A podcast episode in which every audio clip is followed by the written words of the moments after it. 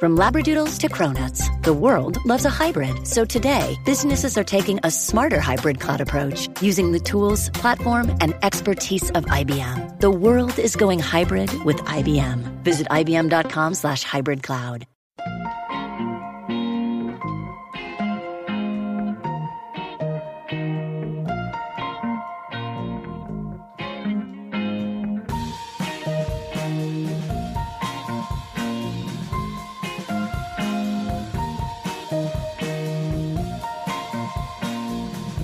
Guys, welcome to View from the Cheap Seats. We're the Sklar Brothers. This is a show where we talk about sports of the week.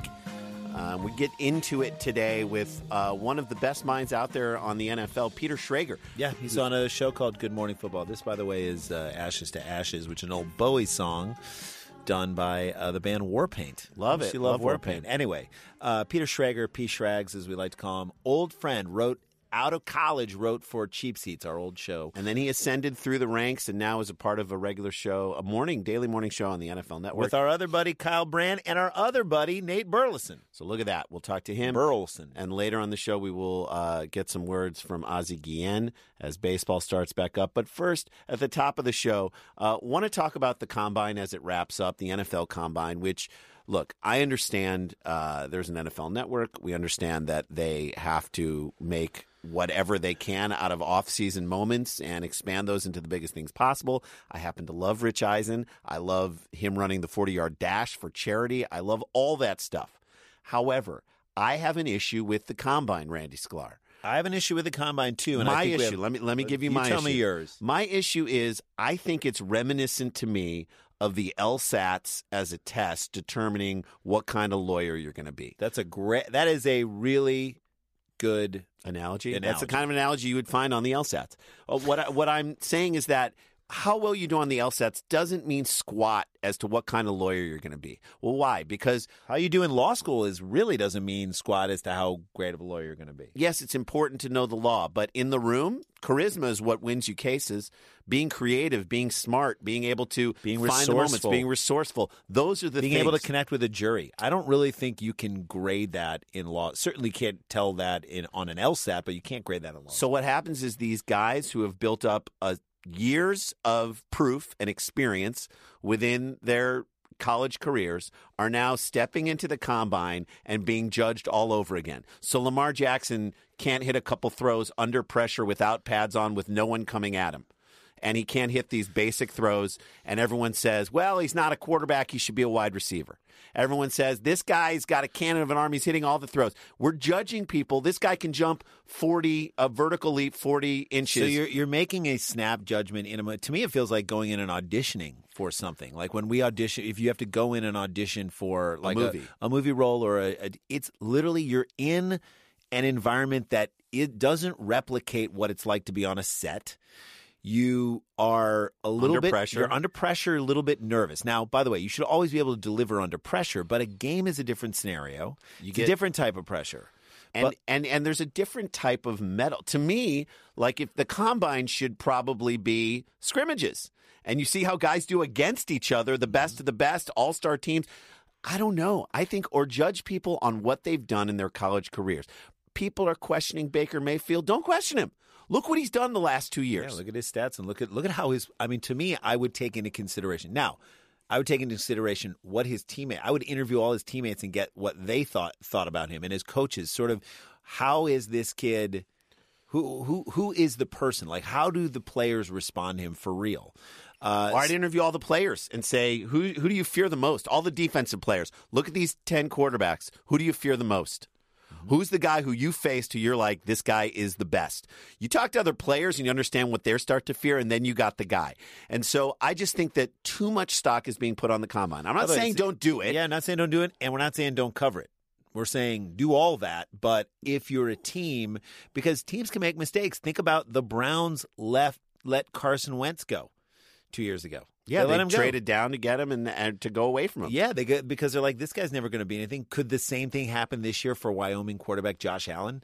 If the if the Browns are number one and number four, if they don't take Josh Allen, are they going to be like? If I'm the Browns, how they how they won't take, and we'll talk to Peter Schrager about this later today. How you don't take Saquon Barkley first? Ignore the he did great the combine, but I'm like This guy, look at what he did in games that mattered, in the heat of the battle, in the Big Ten. These are all players who are going to make it into the league. Is does it translate automatically? No. Is it an inexact science? Yes. But let's look at their body of work. As opposed to one weekend, one day. You don't know if the kid's nervous or whatever, or woke up sick or didn't feel well. I mean, Everyone's mad at Sam Darnold for not throwing at the combine. They're saying, well, he just gave up his opportunity. Why? Look at what he did for USC. Look at what he did on the field. Look at the creative moments that he had on the field.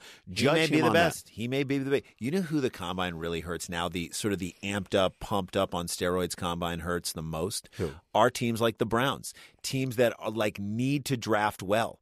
These are the teams that get really killed by this because if they don't, every single thing that they do is scrutinized. And if a player that they pass over winds up being a star, all their fan base because it's now it's out there. Every decision that the Browns And we all making. see how guys we did the all combine. see how guys did the combine. Everyone becomes an armchair GM. Everyone has a chance to say something and so say, it, to me, it hurt, really hurts those teams. The Browns who have won one game in the last two years.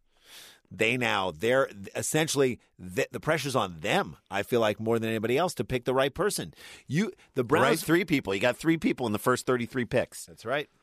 and they have to make the right picks. I think they go Saquon Barkley first, but that's just me because you look at Todd Gurley and you look at Ezekiel Elliott, you look at the other. and at four, you got another choice of what any number of three or four Could great be Josh. Rosen. Could be Baker Mayfield. could and Sam Darnold could still be on the board. You don't know that. Josh Rosen to the Giants at number two. That's very intriguing as well. Yeah, as a Jew to go to in New, York, he would have his own deli sandwich everywhere. everywhere. The Rosen one. And what is it? Hot dog. I love it. It's a hot dog with sauerkraut and other stuff on it. It's a hot dog. It's a a very privileged and expensive hot dog That came that surge. that that is served to you on like a golden pillow. Uh, I can't wait to dig into this football stuff with a great football mind, Peter Schrager. Yeah. Little, little, little, tiny little thing at the top, and then later on the show, Ozzie Guillen. This is uh, Way with Words from our old friends, uh, the Bahamas. Bahamas, yeah. Love this band. Uh, we'll be back. More View from the Cheap Seats and Pete Schrager right after this. I hear you laugh, but I don't see a smile. I had away with words for a while. Hey, everybody, it's Elaine Welteroth, and I'm hosting a new podcast called Built to Last by American Express, where we will dive deep into the stories, history, and continued legacy of small businesses that shape American culture. Our debut season will focus on Black owned small businesses that need our support now more than ever. In each episode, we feature the story of a Black business trailblazer that has inspired a modern Black owned business. First up is Pinky Cole of Atlanta's food truck turned restaurant, Slutty Vegan. We'll also chat with Anifa Mvuemba, the cutting edge designer behind the Hanifa 3D digital fashion show. Plus, we'll check in with Issa Rae, our modern day Renaissance woman. We hope that it encourages all of our listeners to support these businesses as well as the Black owned businesses in your own communities. Tune in for these amazing stories and others on Spotify, Apple, YouTube, or wherever you get your favorite podcasts. Support for this podcast comes from CDW and Dell Technologies.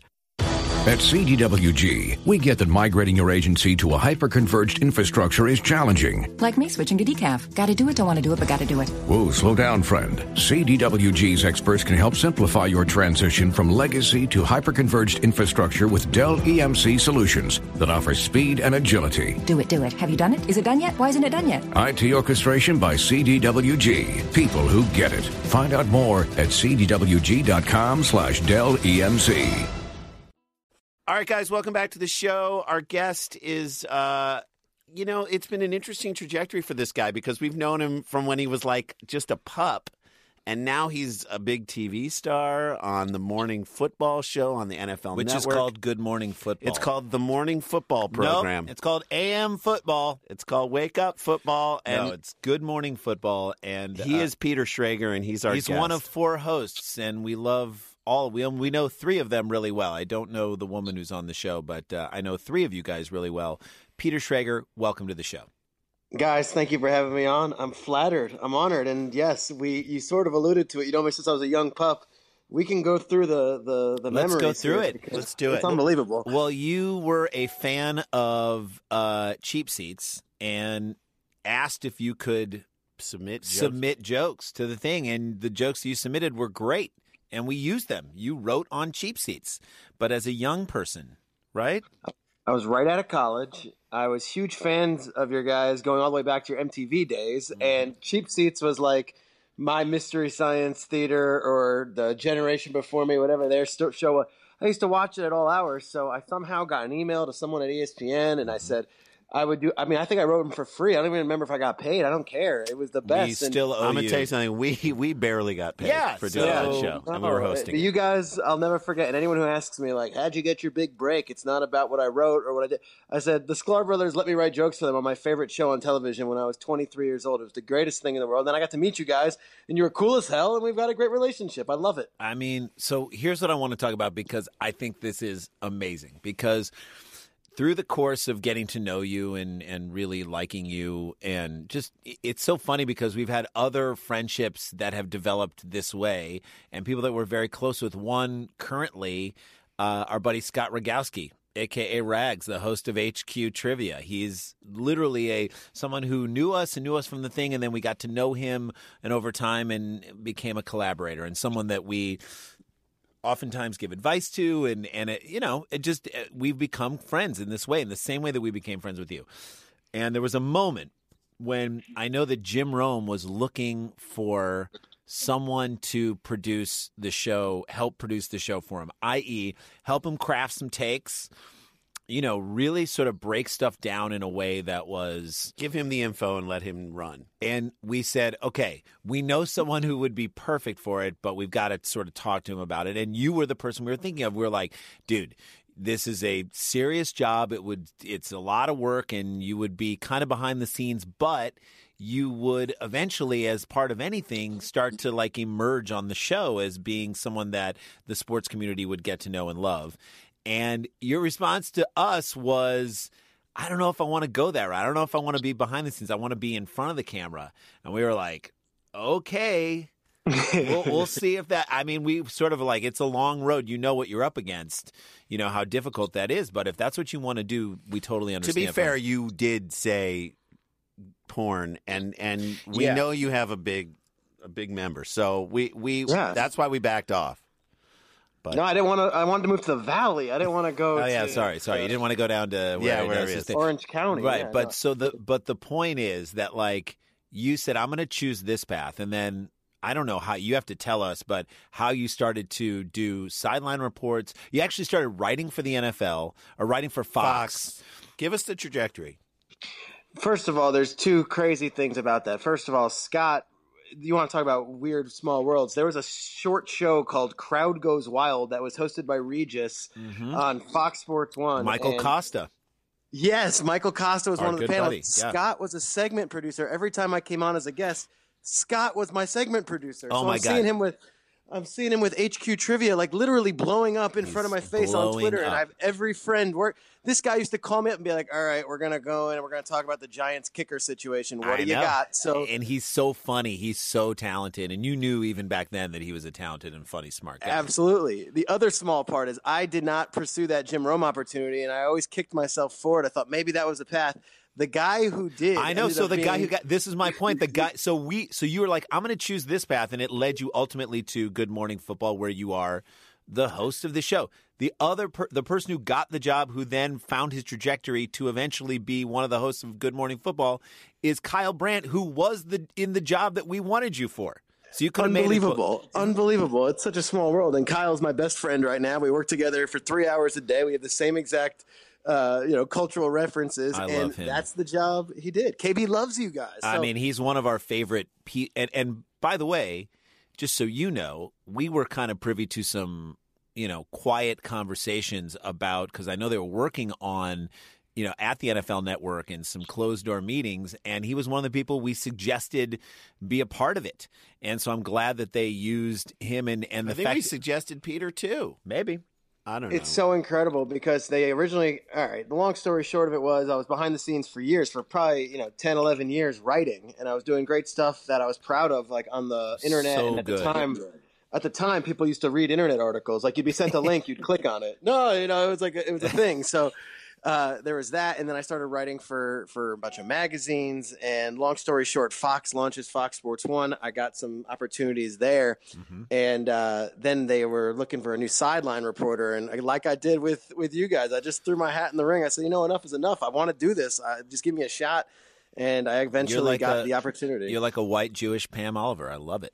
I really am. I'm a white. Excuse Jewish me, a kid. whiter, more Jewish Pam Oliver. Uh, no, you. But you. By the way, like totally handle yourself with such aplomb and professional. You were you're funny in the moment. Like when you post game trying to get an interview from like Jim Schwartz. It's like I, I was like, I can't believe this is Peter Schrager, who's like you know our buddy who is now doing on this. So when you made that leap, I was like, wow, that is Great. That's an amazing jump.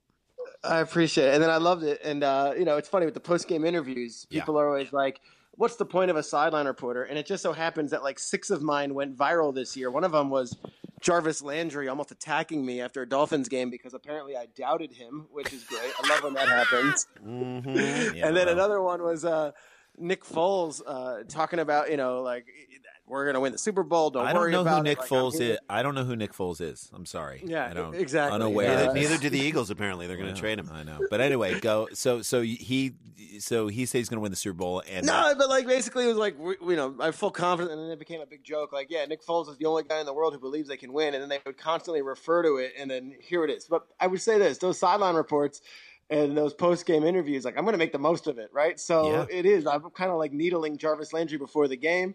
Then he went after me a little bit, which I great love it. for. That's what you, these guys are such characters, guys. Like Yeah. that's the problem. These post game interviews, a lot of times it's just what was your emotional mindset, or where'd you find the confidence? No, these Mm-hmm. Yeah. guys are characters. They're great content, and if we can make them into you know actual memes or gifs or whatever it is, I'm going to do the best to do it. But long story short, I get that opportunity. Then NFL Network's looking to launch a show in New York, and I went all in on it. But originally, it was like we got Nate Burleson as the ex player. We've got this wonderful female host, Kay Adams. Yep. And they we're trying to film, fill a third seat, and they said it's either going to be you or another guy. I go, who's the other guy?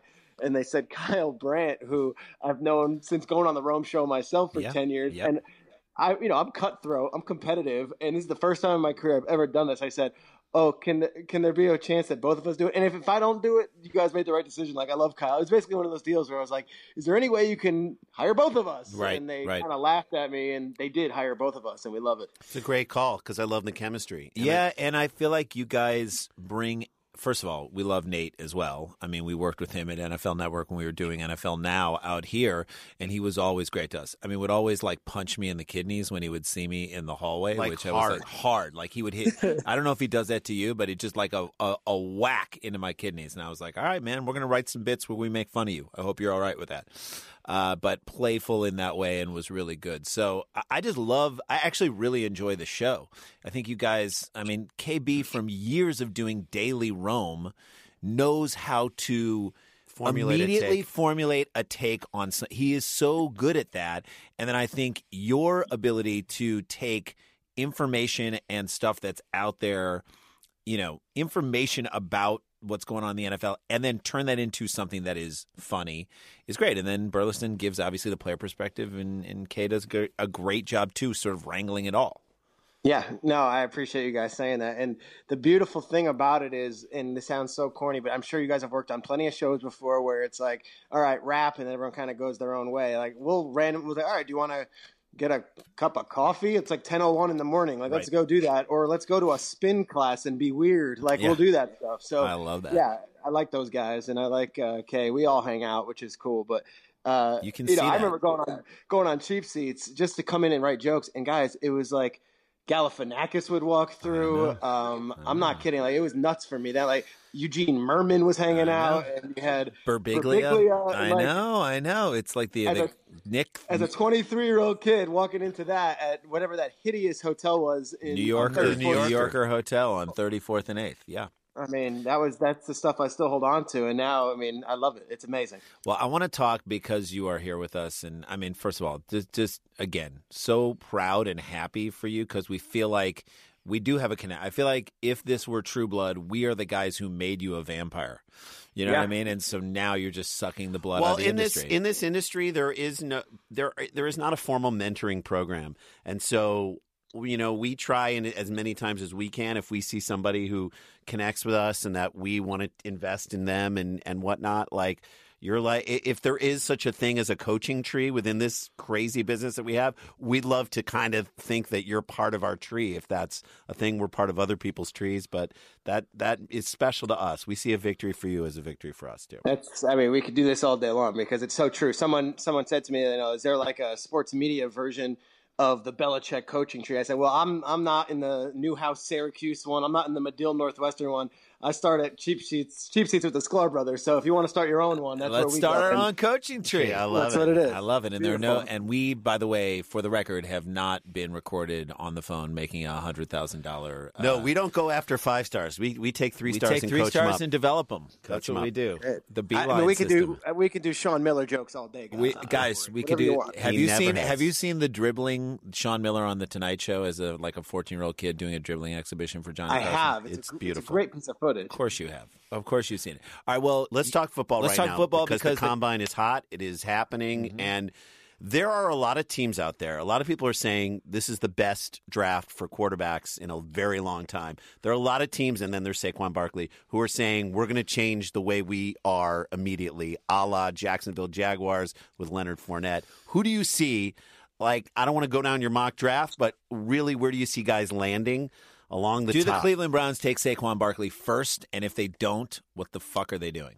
Yeah, I think it all is going to start with free agency in a couple days. I think the Browns are going to get a veteran quarterback, is from what I'm hearing. It might be AJ McCarron, who used to play with. Uh, he used to play. Why? Why? He used to play under Hue Jackson in Cincinnati, and there's there's a lot of people in the league. It's odd. It's one of those deals where it's like the media is doing that reaction, and then people are in the league are like, "Oh no, McCarron's good." I'm like, "All right, if if you guys all know it, then I guess he's good." So I mean, is he Case go- Keenum good, or what are we talking about here? Yeah, like Case Keenum good. I don't think Case Keenum good is is lights a, light years ahead of AJ McCarron good. It- Okay. It's so maybe they go that route and then draft a quarterback and kind of have that bridge. But Barkley to the Browns seems very rich. It seems a little too rich, but it's not crazy to think Barkley number two to the Giants. Uh, Giants just are making moves this week. They got Alec Ogletree. They've got Odell Beckham for That's at least right. another year. And the Rams This Rams is one of those deals where you draft a quarterback, you're not starting him this year. The window's like oddly now, and if Eli's 37, take the best player on the board and get some offense. It's fun. a- absolutely. And by the way, you want to.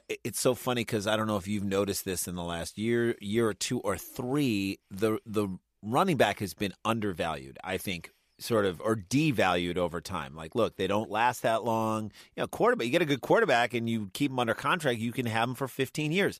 Running back, you have for seven years, maybe five years, where production is good. And so they're kind of down. But look at the Rams. Look at Todd Gurley. Look at how much better. better of Leonard Fournette. I mentioned it. Like that, he changed that team. there are game changers out there, and Barkley just seems like that dude to me. There's also this weird stain of like the early running backs in the last 20 years where Ki-Jana Carter didn't work out and Curtis Enis and Yeah. Blair Thomas. And here's the truth of it, though. You guys just mentioned Gurley and Fournette. Well, McCaffrey was awesome last year, and Ezekiel Elliott two years ago was awesome. Zeke, dude, Zeke's a game. Zeke changed that team.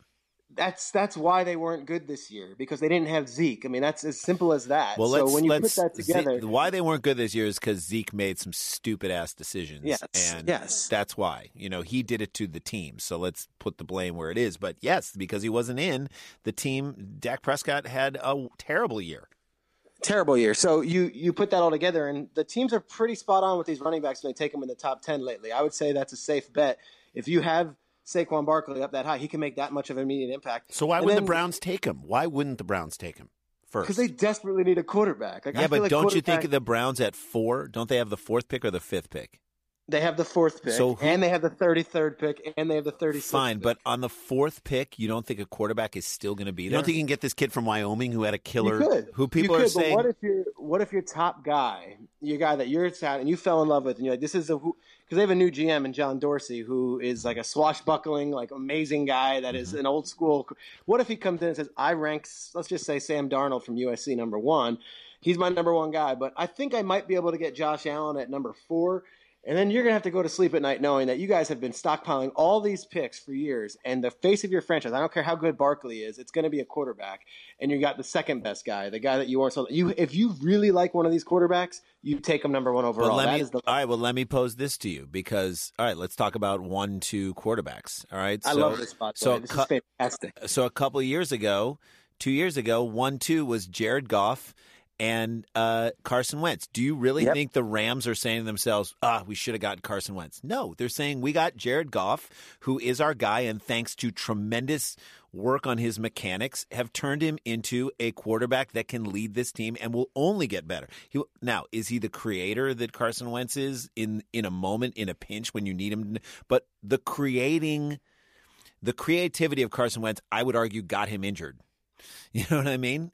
Yeah, no, and and it's going to be interesting to see how he comes back. But I think both those teams, the Rams and the Eagles, traded up aggressively, gave up future draft picks because they're like, that's our guy. The Browns are in a situation where they've been trading back for the last three years. They they traded back out of the Carson Wentz spot. That could have been theirs mm-hmm. last year. Mm-hmm. They traded back out of Mahomes and out of Watson last year. I feel like finally, at some point, when you stockpile all these picks, all the Moneyball crap, at some point you take the best quarterback on the board, and this happens to be a very rich quarterback year. Take the best one. Be the team that does it. But is Sam Darnold head and shoulders above Josh Allen? That I would ask That's you the that. question, Or Josh, and Rosen, or. Josh And- Rosen, for that matter. And I might like Mayfield more than all of them. Do, really? Why? Why? I might Mayf- like Mayfield why do you more than like? all of them. Why? And again, you are someone who is Studying. Were the you game. at the combine? By the way, you were at the combine. Of course, I was at the So, combine. did- Five days. Five days of combine. So tell me what Baker May. You are in there. You're in it. You're amongst it. What does Baker Mayfield have? Does he look that much smaller? Does he look like he has the mechanics? Does he look like he can be the guy? All right, more than anything at the combine, this is the hidden story of the combine. It's not about what the players are doing in the drills. They meet with every team, and then I sit with the GMs. I have dinner and lunch with every one of these evaluators, so I mm-hmm. get kind of a feel for around the league more than my own gut opinion. A lot of these mock drafts are like, here's what I would do. No one cares what I would do. It's what are they going to do? And I feel like Baker Mayfield is more highly valued amongst NFL executives than the media is portraying. And this might all pick up a lot of steam in the next few weeks because all of these guys are like, well, he's a top 10 pick. I'm like, top 10 pick? Yeah, he's a top 10 pick. Why? Because he had the greatest statistical seasons ever for a college quarterback, two years in a row. He won the Heisman, and his attitude is. It might turn some teams off. This kid thinks he is the man and will turn around any franchise day one. All the other guys are robotic. You bring them in, they have the same conversations, they're going to their message points. Mayfield's basically like, I was a walk on at Texas Tech and was starting as a freshman, left, and then won the Heisman at Oklahoma, and I can do anything at the next level. That kind of mm-hmm. confidence, it has stung a lot of people in the past, and it rubs people the wrong way. But boy, it, it is so charismatic, and he is so fun to be around, and he is also really, really good footwork. So, all this run pass option stuff that everyone kind of rolls their eyes at in the college game, that's where the NFL's going. We saw it with the Eagles. Mayfield's game is a lot closer to where the NFL is going to be in 2020 than what people think it is in 2015 or 2010. Like he actually plays the game like quarterbacks are being taught to play at the next level now. He feels like he could be a Russell Wilson type. guy. Yes. elusive, Yes, and wouldn't that- escaping. Yeah, Russell Wilson with like a ton, like I don't want to say cooler, but like a ton of a lot more swagger and mm-hmm. just locker room leader. And if there was ever a veteran who questioned him, like he'd be able to deal with it, like one of those type deals. There, people raved about him at the Senior Bowl, and I wasn't at the Senior Bowl, which is like this little thing they do at Mobile, Alabama. right.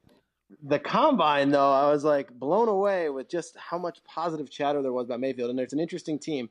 Would he go one? Maybe not, but the Broncos at five with John Elway makes a lot Dude, of sense. how unbelievable if Elway because think about because I've Elway. been hearing hearing Elway loving Josh Rosen as a possibility too. Another a possibility, too. quarterback. But Elway as the quarterback who obviously had one of the shotgun cannon arms, but he moved around a lot too. He made a lot of plays with his feet. He could be that guy. Now he's not the coach, but he's a guy who I'm sure he sticks his nose in there. You know he Oh, does. he's he's very involved, and he might be very involved with the Kirk Cousins stuff. They're gonna Cousins as a free agent is like a unicorn. I've said it. He's the first healthy, like good quarterback under the age of thirty to be a true free agent in years. And I, from good information, he's not going to sign the first minute of free agency. Like he's going to go meet with these teams, which is rare, and he's going to sit down with Elway at some point, and it's going to be real interesting to see how anyone can turn away from John Elway. He's a pretty convincing guy. Truly, truthfully, yes, I agree. You and, like and, that? and Kirk, Cou- you like that? You like me? You like me? uh, no, but if if Kirk Cousins, if he he is a guy who there is a ceiling to how good he can be. Now the Broncos have a great defense, so all you need your quarterback is to be Alex Smithian, and you and you're fine. But the but my question is, where do you think Cousins goes and has the most success? Where do you really think he ends up? I think when it's all said and done, he'll either be a Viking or a Jet. I think the Jets are a lot better chance at him than people understand. Like they have an offensive coordinator, a guy named Jeremy Bates, who worships the ground that like the Shanahan tree. So it's Yeah. Kyle Shanahan and Mike. Cousins and Kyle Shanahan are as tight and as thick as thieves since back his day in Washington. They run the same exact offense in New York, and I know what the Jets are going to offer him. It's more money than any team possibly can because they've been saving up for it.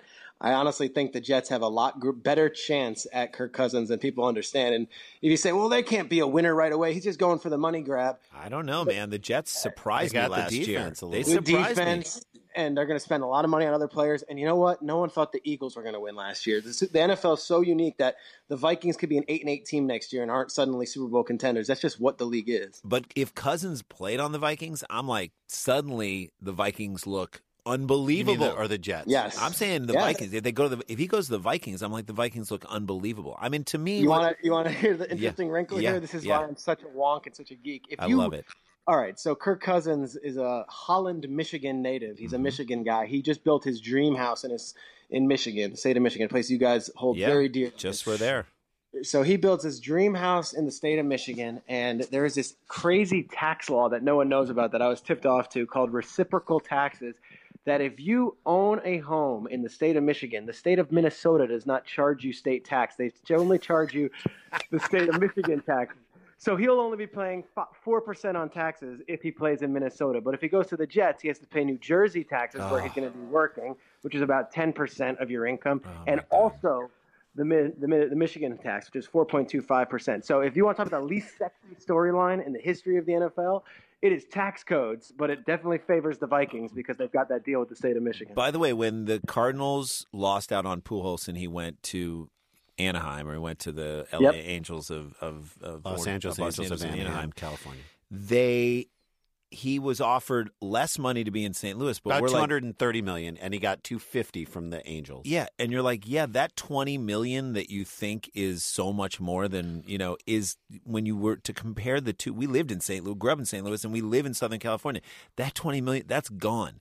The It's cost, gone. Taxes, it's gone. taxes, cost of all living, it. all of it. Like you get so much less for your money out here that that is actually a great point. Like, how is your quality of life going to be? Yes, the Jets can offer him more than they can offer anybody for a lot of reasons, but what's your quality of life going to be? You could like own Minnesota. You could buy. He could live in Paisley Park. Just literally Yeah. buy out Prince Yes. and become a white. He could And become if a you've white ever prince. met, yeah, if you've ever met Kirk Cousins, he and Prince have very similar tendencies. Like Oh. they both are very eccentric. They Uh-huh. both love to just be up at all hours of the night playing music, all instruments. I mean, they're very similar guys.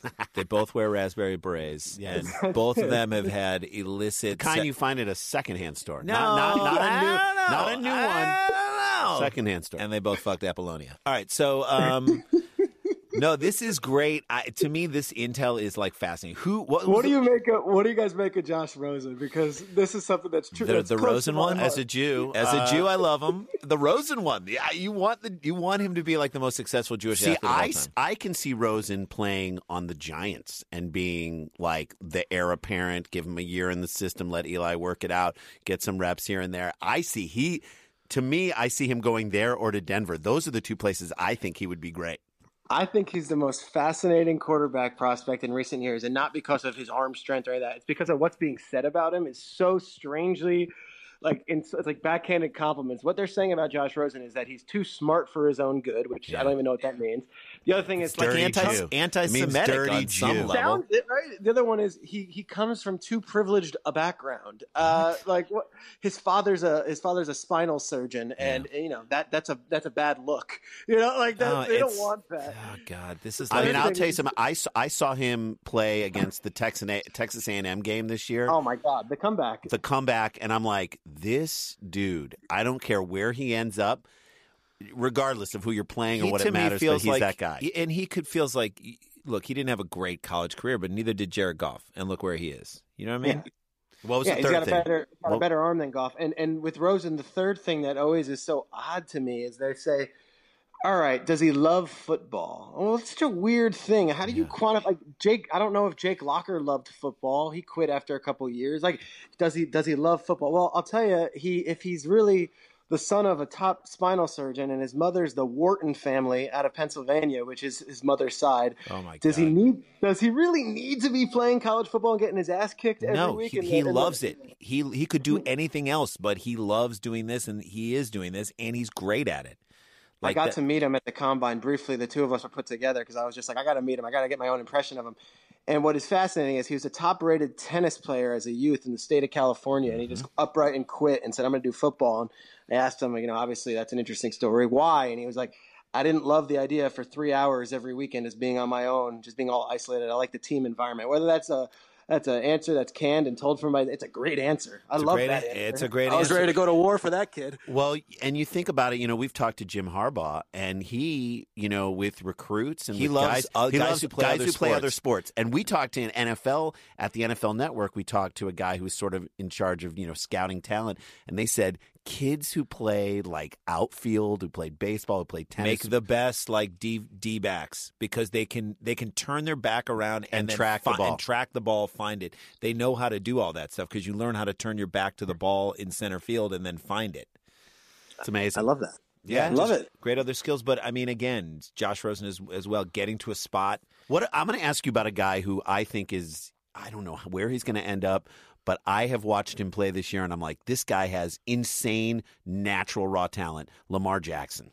Oh, he's so fun to watch. He's so fun to watch, and it's interesting. So he's got a a deal where he's not represented by an agent. So like he already is just kind of like flying in the wind alone. I love the fact he's kind of a renegade. He's mm-hmm. basically said, you know, no matter what, rookies get the same amount of money in the NFL. Why would I hire an agent and give him three percent? I'm going to do this on my own. And, mm-hmm. and I'm like, all right, right away, off Love the him. It's like love that. representing yourself in divorce court. You're like, Yeah, like, we're like, all going to get do this. screwed anyway. We might I as got well. this. I don't. Screwed. So love that. Obviously, one of the more dynamic players in college football history. Won a Heisman. He's something crazy with the yards and touchdowns. We can go down the list. And here's the thing that's like backhanded about him. They say, well, he might be too athletic. He, you know, he might be better suited at wide receiver. Okay, that's fine.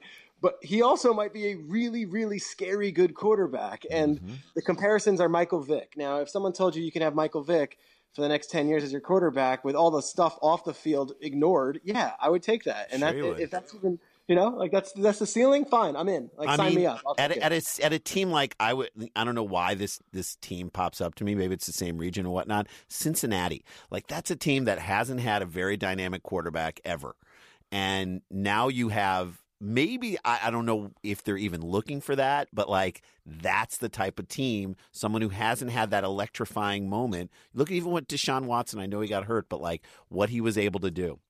Yeah, and what they said about Deshaun Watson was we're not sure his game's going to translate to the NFL because he didn't run the same offense in college. And then he Look goes to what the he pros. did. Look what he And he tore up the league. He tore up the league. So Lamar Jackson probably where Cincinnati's drafting, which is like 12, I think, might be a little too early for him just based on what I'm hearing. But you look at all the teams that have veteran quarterbacks that are kind of on their last legs that still have a couple more years left. So the Roethlisbergers, the Philip Rivers, and the team that intri- intrigued me with Lamar Jackson. They have so much young, fun talent. Drew Brees can't play forever. Like if the Saints at 27 were to say, "Okay, let's take this guy and maybe groom him to be the next quarterback," that could be very exciting down there in the Superdome. Yeah, because they have a defense that is young and will be good for a long time. That will outlast Drew Brees if they can sign everybody. Am I right? Absolutely, and you know they had the defensive rookie of the year in Marshon Lattimore, and he's probably not even their best defensive player. So they're loaded for the future. But at quarterback, it's like Brees, then who? He might be the right guy. All right. So last question, then we'll take a break and then we'll do some quick hits. But uh, last question about the combine: Who was the? Or two questions. Uh, did you laugh when Roger Goodell ran the? I know he's your boss, but did you laugh when he ran the 40, 40? down a hallway. Sure, it was fun. great. It's all for a good cause, guys. Yeah, no, no, no. I agree. All right, so that you you said what we expected you to say, uh, uh, and I know what you're thinking. But uh, how about uh, who was the one player that you were like, I didn't know about this guy, but he stepped up and had the absolute best combine, and just completely out of nowhere, this is now a guy everybody's looking at. Yes, there's a guy, Dylan Cantrell, which might be the best name in the draft. Dylan Cantrell, big six. Nine zero two one zero, right? Dylan Yeah, Cantrell? exactly. Six foot three wide receiver out of Texas Tech. He's kind of Pat Mahomes' guy when they were at Texas Tech together. This big, strong wide receiver, and he comes in there and he does all these athletic drills and blows it away. He jumps like 40 inches, big mm-hmm. white guy that you wouldn't expect to be able to compete in the the 40 and all, that, and he blew everyone away. So I don't know where he fits in in the NFL, but like a very interesting prospect is like a unicorn guy that ran in a weird offense down there in Texas Tech with Patrick Mahomes was put up a lot of big numbers last year in college football. Kind of was invited to the combine and then blew everyone away with his workout drills. It could be Mike Mamula all over again, and I'm fine with that. I like those stories. Wait, so six three? How much does he weigh? 225. All right, so and then he's he he's he big. If- jumped 40 inches. Yeah, crazy. Guy. I mean, if he puts on 15 pounds, he's he's a a tight tight end. He's a fast tight end, and he's yes, and he's a very good tight end. Yeah, if he does so that. There you go. Wow. All All right, right. let's take a quick break. right, let's take a quick break. When we come back, quick hits with our buddy Peter Schrager from Good Morning It's Football. no, it's wake up football. It's good morning football. All right, stay with us. Uh, this is Coconut Kiss, uh, the single. Uh, Awesome. Stay with us. We'll be back with more view from the cheap seats and Peter Schrager after this. I am alone, and I pay my dues, and I don't depend on nothing. I. Introducing the new Verizon Business Unlimited plans. Now you can pick a plan for as low as $30 a month per line with AutoPay. Get 5G nationwide, plus massive data capacity, plus spam blocking features. And with Verizon Business Unlimited, you can mix and match the right plans for your business so you get more of what you need and none of what you don't. From Verizon, the network businesses rely on. 5G nationwide available in 1800 plus cities on most VZ 5G devices. Monthly per line pricing with 5 plus lines on Biz Unlimited Start. Device payment, smartphone purchase. Auto pay and paper free billing required. Terms apply. Support for this podcast comes from WGU. Do you want a more skilled and effective workforce? Do you want to build loyalty and increase employee retention? A partnership with Western Governors University could be exactly what you need. Over 300 organizations nationwide already count on WGU for valuable education benefits that lead to better prepared and more capable workers. With more than 60 accredited bachelor's and master's programs to choose from, and shorter credential programs coming soon, WGU has long been a leader in making quality higher education more accessible. Flexible online learning is the key. Students can fit schooling around their existing schedules and even complete courses and degrees sooner than planned. WGU makes earning a respected degree possible with just a computer and an internet connection. Partner with WGU today to make a smart investment in your company's and employees' future. Learn more at wgu.edu slash partnerships. That's wgu.edu slash partnerships. All right, guys, welcome back to the show. We have Peter Schrager. He's a great follow on Twitter. What is your uh, Twitter handle so people can follow you immediately? At P Schrags, P S C H R A G S. All right, And not no on, Instagram. not, on Instagram. He doesn't want people Didn't- to know about not his life. yet. Yeah, I feel like it's a visual thing, and you. Okay, so I'm going to say this because it is a visual thing, and I'm going to encourage you to get on Instagram only because of this. All right, that feeling, and you understand what it's like to be down on the sidelines for an NFL game. We didn't understand it until we did this piece for the Bengals, where we were the first two male cheerleaders in the Ben Gals. We're the Ben guys. We're the Ben guys. Uh, The Ben gays. At least we weren't the Ben. Well, we could have been the Ben gays. Uh, but we stood on the sideline when the the players best. came out. The- The energy in an NFL stadium, especially when in Cincinnati at the time was like in first place and playing Seattle, so it was an electric game. It felt like a playoff game. That is the most excitement that I've ever seen on the field or floor of any sporting event ever. Is that is that compete? It's or- insane, or guys. I'm I, I, I travel. I'm gone from my family from Thursday to Sunday every weekend, and I'm like, everyone says, "Well, why do you do it?" Like, I can't explain the amount of energy and just how cool it is to be on the field for an NFL game. And these guys are incredible. The juice is insane. So yeah, you're right. And I know on Instagram I could share that, but I'll tell you what happens. It's not like uh, I just have this anxiety about like the Twitter stuff with the followers and to Yeah, have yeah, to yeah. start from scratch and be like, "Can you follow me?" I can't. I can't do it anymore. I would follow you. Dude, we'll follow you. I just think it's a visual thing, and you get to go in places that people don't get to go, and so it would be fascinating for people to see that. That's my that's my pitch to you. And uh, where when have we ever steered you wrong in the past? You haven't, and I'll tell you, everyone tells me that it's a no-brainer. I should be doing Instagram, and yet, like the the curmudgeon in me is like, I already do the Twitter. I'm good. You know, maybe well, you don't have to do Snapchat, but just consider the other. All right, let's get into some quick hits, shall we? Yes. All right. When Yes. receiving an award for uh, from the Jackie Robinson Center, I believe is what it's called, you may want to tamp down your criticism of black NFL players kneeling in silent protest. You know what we're talking about? you know yeah, what I I'm talking read- about. This, is Michi- this is Michigan's own guys. Stephen, I know this is why it hurts. This is why it hurts, and I know you're in a difficult position with this. But the day after reigniting the topic of NFL players in the uh, national anthem, Miami Dolphins owner Stephen Ross, Stephen Ross, who sa- who basically it's the Stephen Ross Business School of Michigan at the University of Michigan, has clarified his comments. Um, he he walked back the comments, but basically they said in in in short that they wouldn't take anybody who protested or would protest in the future. I mean, you, first of all, do you see this going away, the anthem protests, or no?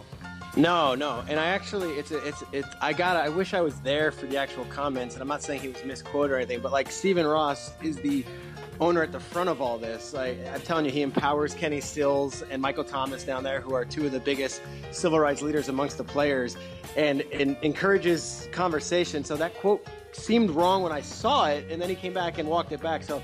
I would almost wish he had more time to give some context to it, but you know how it is now. A headline's a headline. A headline's a headline, I That's guess. it. But you, so you, but I feel like he is a savvy dude, Stephen Ross.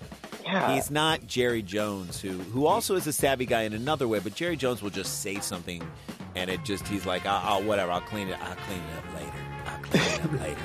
But with Jeannie, we'll get on a pontoon boat. We'll clean it up later. But you know, th- he he's not saying he's not that. I feel like Stephen Ross is a thoughtful. So you have to know that the things that you're saying, you're putting out there a thought. It's gonna, it may be misconstrued. So you have to, I- you got to work through it.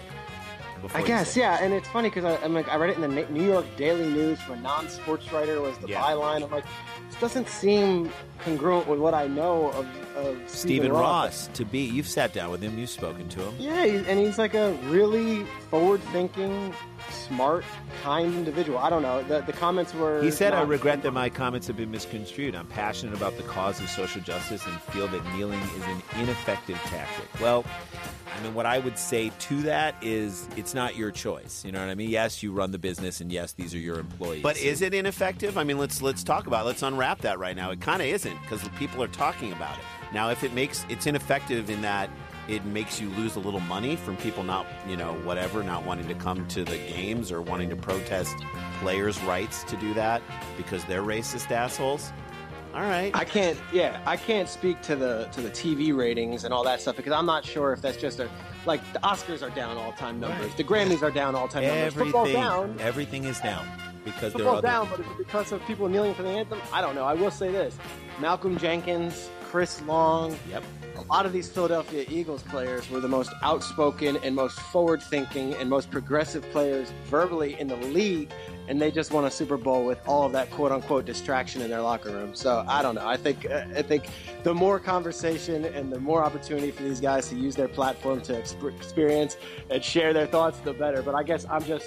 I just agree. I, no, no, you we I sit, I guess, politically. I don't know. you agree with But, but but it's to me a function even deeper of what our president has done, which is which essentially is to make people question what is true and what isn't. Because the people who are mad at the kneeling are simply saying these guys are are anti-military. anti-military, disrespecting the troops, and disrespecting the flag.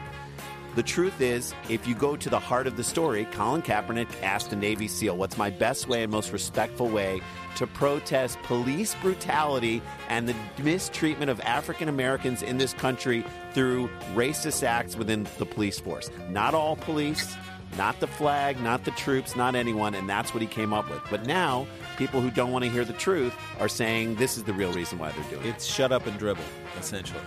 It is, and and that's I think 37 of the top 40 broadcasts on television last year were football games, and all those people who protested the NFL this year or claimed they were protesting the NFL, I bet you every single one of them was watching the Philly special and watched that Super Bowl. So I, I, I called a bluff on some of it. Like this, Yeah. a lot on Twitter, and, and, and it's it's a it's a shame too because I feel like those guys are trying their best to, to make a point and change for the good, and you know it's just unfortunate there's such such a, a division in the country. Well, let me ask you this: Does Colin Kaepernick? I know he brought a suit against the league. That's never a good thing. But does he?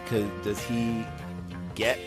Does he get a chance to play again in the NFL, or is his? I hope he career gets the opportunity, but I, what kind of I don't know. It's one of those deals Where does he it's go? like, what kind of what kind of shape is he in? Does he want to do it? Is, is you know the workouts? I know he's. I mean, again, he's having a lawsuit against the NFL right now, so pending litigation. I'm not sure that we'll see how it plays out. Man, I don't know. I know it's crazy. All right. Uh, most people, for most people who feel like NASCAR is just a series of left turns, uh, they, I would say, NASCAR having to contend with people saying it's not a real sport and this and that. Now we've been in NASCARs before and ridden, and they that is powerful and difficult and. You know, it's a lot of concentration. To me, it's like the same amount of concentration over a longer sustained period of time that you do if you're concentrating over a golf shot. It's very technical. It's very difficult. and physically demanding. Physically demanding as well. But what it doesn't need is this story. Former NASCAR driver Rick Crawford attempted to pay for sex with a 12 year old girl. My daughter's 12, by the way. Yeah. Pete, you have kids? I do. I have a son, but yeah, Yeah. no, I, well, I don't know what the response to this story is. I've got nothing for you. It's You got disgusting. nothing. I mean, it is, but I'm saying, like, Pete Schrager, you do not have a son, do you? I do. How I old's do. your kid? I have a son, 16 months old. Guys, you'll love his first name. We named him Mel, M E L, in the spirit of the great Mel Brooks. There you go. Oh, that that is is say wonderful. Mel Sharples from uh, Alice. From Alice. All right, anyway. But yes, that's beautiful. Mel after Mel Brooks, I love it. Uh, so, so this guy, not a good look for NASCAR. Well, basically, he got ensnared. Essentially, he thought he was talking to a 12 year old kid, but it was really a cop posing as, as such. Which why Don't- don't don't take why the don't- sweet tea. Why don't cops pose more as the you know like it should just all be cops posing as the and just bust everybody. Am That's I it. right? Is that it? 21 Jump Street. Uh, Crawford, 59. 12 Jump Street. a full time a full time 12 Jump Street, a full time driver in the NASCAR Camping World Truck Series. So they're driving camper vans. I don't like that because there are beds in the camper vans. I don't like the idea of A of van, a guy who drives That's a van, for a living. Is, got busted with trying to have sex with a minor. You you I don't tell like me if this- that wasn't I don't written- like this story one bit. I don't like this story at all. Arrested in arrested in Florida. That's the other thing. Oh well, that makes sense. Just say NASCAR, clean it up. Clean it up. Get that dude out of there. Clean it up. Can Blame, that? blame the Na- blame NASCAR, not the guy. Blame the blame the organization. Hey, Well, listen, clean it up. Clean it up. If we're going to blame the organization for Colin Kaepernick, then we're going to blame the organization for for this you guy. can't compare those two things. Oh, yeah, that's right. I can't compare those two. Uh, all right, remember the old bullpen car?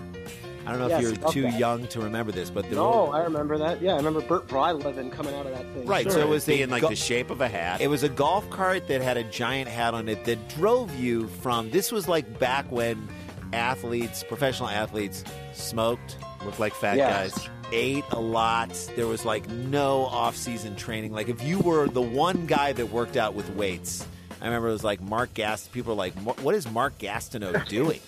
Gregg Jefferies would swing a bat in a pool. Yeah, I They'd remember like, that. This guy's amazing. this guy's he's crazy. He's spending way too much time. He should be smoking and Kevin Mitchell, meanwhile, looked like he just ate 29 hamburgers. Kevin Mitchell looked like he just ate Gregg Jefferies. Um, so the old bullpen car gone in '94. It's it's about to make When a- we graduated from college. It's about to make a comeback. The Diamondbacks, the D-backs, Yes. which to me sounds, when you always call them the D-backs, I feel like you're sounding them like a bunch of D-bags. the D-bags. The Arizona Diamondbacks are bringing back the old, an old baseball tradition in 2018, and it will allow them to generate some revenue in addition to making fans feel nostalgic. On Tuesday, the Diamondbacks will be sponsored by Uber? They'll be Lyft. They'll be using a golf cart outfield uh, with a giant baseball cap to bring in relief pitches from the bullpen. I mean, look, after Major League, when Wild Thing would come in, like I and John Rocker all roided up and Would run in from would the- run, make an anti-gay run straight to the mound, like that. That to me, there is excitement. Come Mario, enter Sandman. Yeah, I mean, Trevor Hoffman, Hell's Bells. Okay, Enter Sandman does not have the same gravitas when you get out of the bullpen and sit down in a golf cart and get driven like you're someone's kid. Yeah, you're Someone's right. I feel like the, the Benny Hill music should be on when that car comes out. You're Yep. right. Yep. Someone Speed said an ancillary benefit might be that it could speed up the game. Is that really where we're going to speed up the game? Is that is that really where we're going to speed up the game? Yeah, the long stroll from the goalpost. By the way, That's- that's here's where we- four hours. Here's where we should speed up the game. How about no warm up pitches? no warm up when pitches. you hit the mound. Let him walk straight to the mound and start. pitching. You just threw a hundred fucking pitches in the bullpen. Why How do the you? catcher not coming out every two pitches to go talk to the pitcher? why would you then have to then throw eight warm up pitches from the mound out there? You don't need it. So the bullpen car is coming back. Which what if this becomes a thing? What if like we go back to athletes just being lazy? Smoking, man. Ah, That- Smoking I mean, that's in the thing. I grew up. I grew up, and my guys were like Steve Balboni, right? Ah. Like Kent, Kent Hrbek. Like those Balboni. guys. Balboni. Those guys would not be in the league right now. No, they would never be in the league right now. Steve Balboni was a bald-headed dude, we said is with forearms the size of small babies, and he would just, you know, You'd smash. smash. He'd get like tw- 29 home runs and have like 400 strikeouts in a season. Yes, he'd hit two twelve. 212 with 39 home runs and like 80 RBIs, and he was a valuable guy to the Kansas City uh, Royals. He was that guy. Absolutely. Well, dude, thank you, Pete Schrager. Oh, I loved it. P. Guys, Schrags again on um, Twitter. Um, follow him. Watch uh, Good Morning Football. Good morning football. Good morning football. on It's like Good every Morning America. It's on Yeah. every morning, and you're on it like you're on it this morning. You're on it tomorrow morning. People can listen to it and, and see Watch it and watch It's it. good. It is it's really, good. It's really good. You know why? Because I'm so glad the NFL Network made this choice. Just like the MLB Network, they're like, we want to get guys and people on the show who love football, who get it, and who who you want to hear back and forth. Yeah, the truth of it is, these I don't watch ESPN for coverage of football. I watch the NFL Network. I watch There's an MLB. Interesting, dynamic on our show. So we only have one ex-player on the show in Burleson, and he almost carries himself as a non-ex player because he's interested in so many other things. The feedback we got the first season was, "Who are these two D D bags, if that's what you want to call them? Yeah, it? D-bags. I- I- Uh-huh. Why am I watching them as opposed to a ex-player in a, in a ill-fitting suit? Like, and now that's all gone. Like we don't even hear that anymore. And I think if you just, if these networks just took a shot and said, "Hey, maybe for once one of those chairs goes to someone who didn't play the game, and it's someone else," You know what? different But they're it would not. work. But they're not, and you're doing it, and you're doing it, and that's why it's working. That's why it's better. P. Schrags, we're gonna. T- we may bring you back and talk to you after the draft, or even as the football season starts up again. Uh, thank you so much for coming on, and much continued success, brother. I love you guys. Thank you for having me, man. All right, Love you this too, is brother. this is Gomez, and uh, this, this Gomez has a new album. It's called "Get Myself Arrested." It's new. So remember Gomez, Jay? love All him. right, we'll be back right after this with Ozzie Guillen. Stay with us. You're from the cheap seats. I do the same time as anyone. Don't try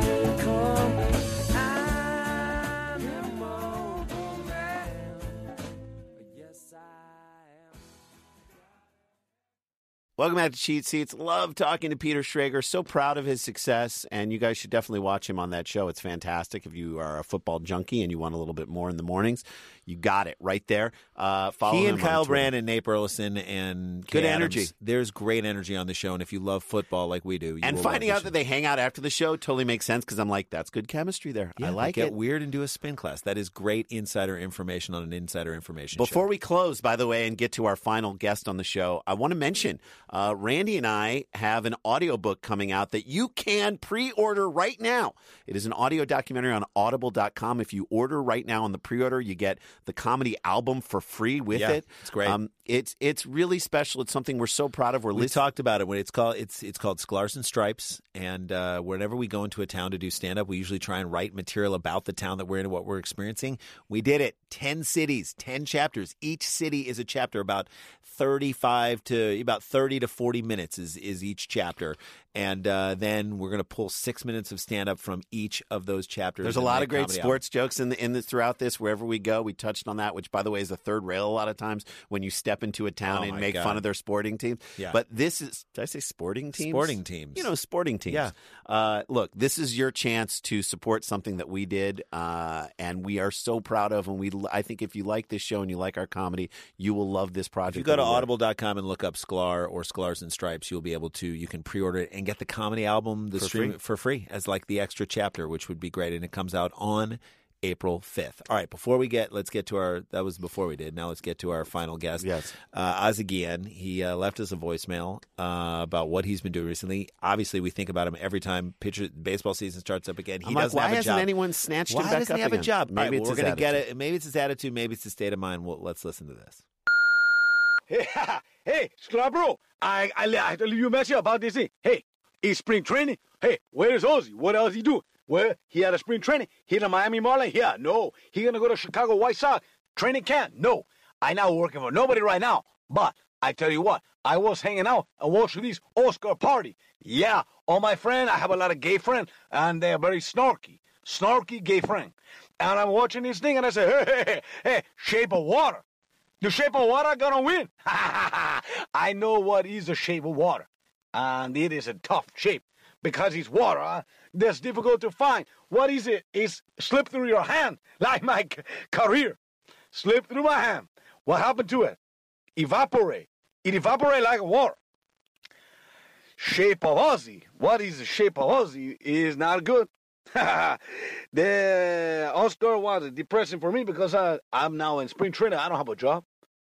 I'm just unemployed, you know, and I'm looking for an inclusion rider.